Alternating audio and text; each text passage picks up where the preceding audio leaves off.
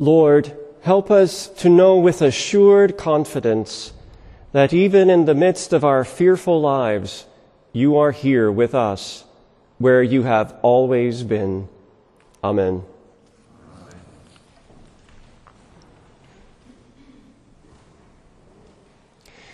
According to an open letter signed by some of the leading AI specialists, artificial intelligence could pose a quote, risk of extinction to humanity on the scale of nuclear war or pandemics.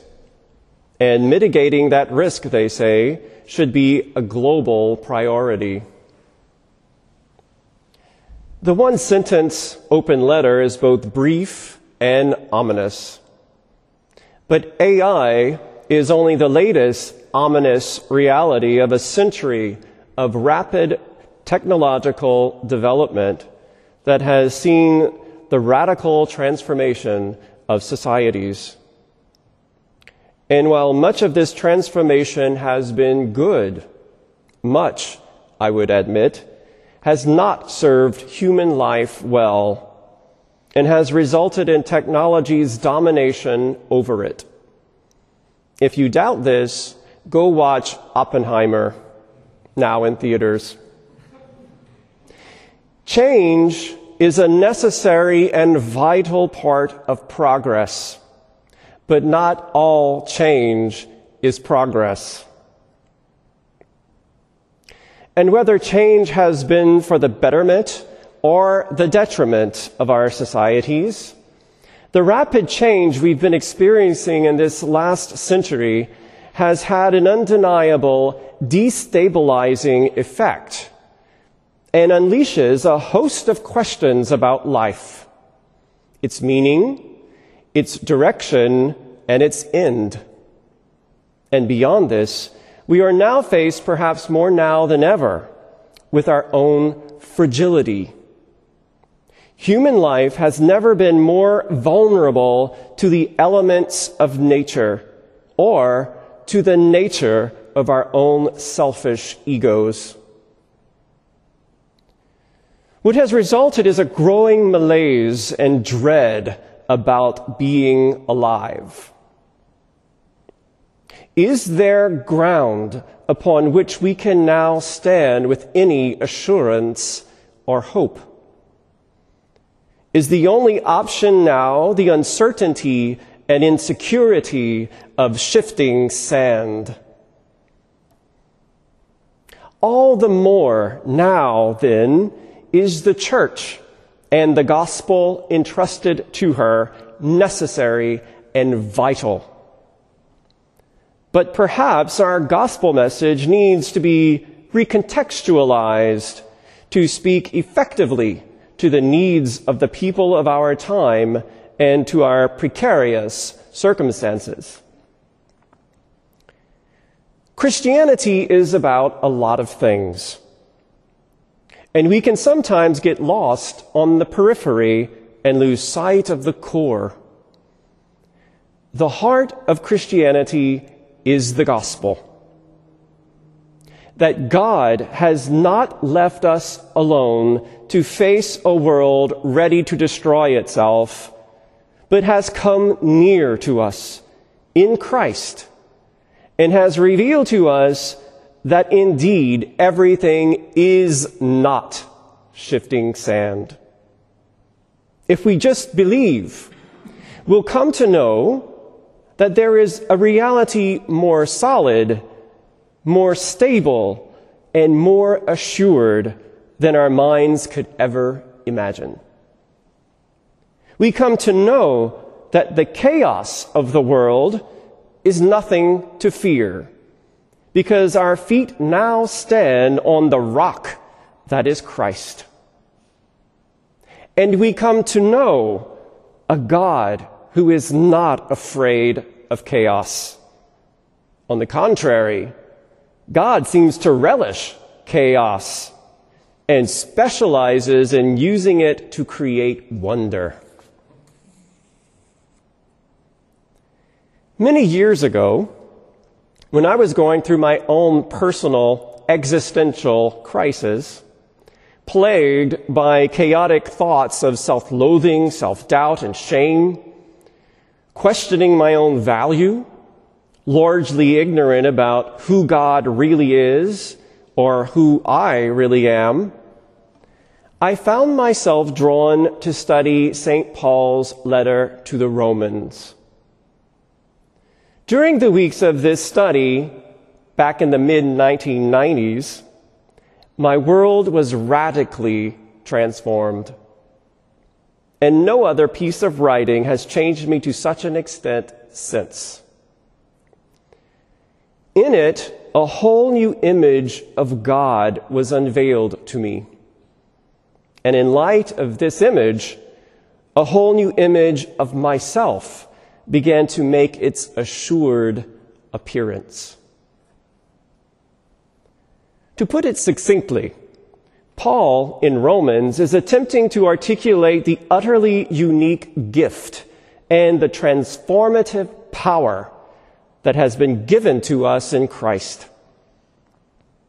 After demonstrating that everyone, Gentile as well as Jew, lives under the power of sin, and thus that everyone needs God to save them from sin's domination, he then goes on to speak about this gift of salvation coming to us in the person of God's own Son, Jesus Christ. It is pure gift. There's nothing that we can do to convince God to give it to us, for it is given solely out of God's generous initiative. God chose us while we were yet sinners, as Paul puts it into the human heart that has been afflicted with the sickness and the darkness that sin brings is imputed the grace of God that comes to us in Christ, that we receive simply by saying yes to this gift in an act of faith. In our baptism, we die with Christ and are raised into his resurrected life and become newly created. The old has passed away. Behold, all is made new. Paul instructs us to live according to this new created self by nurturing it and admonishes us to stop nurturing the old self. The battle between these two selves will continue, but our truth is not the old self, the surface self, tossed to and fro by the chaos of life. And it never really was. Our truth is the deeper self, the beloved child of God, called, justified, and now glorified in God's all consuming presence.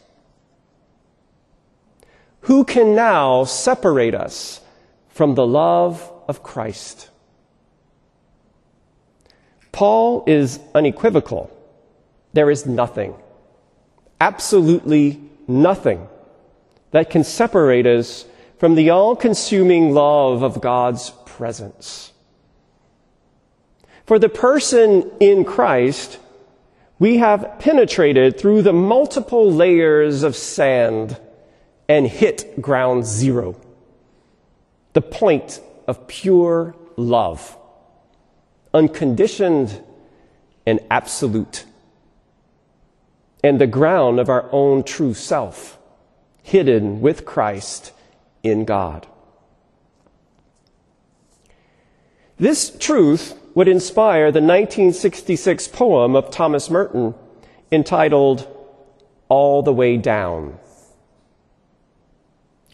I went down into the cavern all the way down to the bottom of the sea. I went down lower than Jonas and the whale. No one ever got so far down as me. I went down lower than any diamond mine, deeper than the lowest hole in Kimberley. All the way down, I thought I was the devil. He was no deeper down than me. And when they thought that I was gone forever, then I was all the way in hell. I got right back into my body and came back out and rang my bell. No matter how they try to harm me now, no matter where they lay me in the grave, no matter what injustices they do, I've seen the root of all that believe. I've seen the room where life and death are made, and I have known the secret forge of war. I even saw the womb that all things come from, for I got down so far. But when they thought that I was gone forever, that I was all the way in hell, I got right back into my body and came back out and rang my bell. Merton's description of the journey into the depths borders on the terrible and horrific. But only in these depths and in confronting these horrors does the image of God within us begin to shine. James Finley writes of this poem, quote, Merton leads us along the journey to God in which the self that begins the journey is not the self that arrives. The self that begins is the self that we thought ourselves to be. It is this self that dies along the way until in the end, no one is left. This no one is our true self. It is the self that stands prior to all that is this or that. It is the self in God, the self bigger than death, yet born of death. It is the self the Father forever loves. End quote. This transformed self is the result of seeing the pearl of great price and selling everything for the one thing necessary.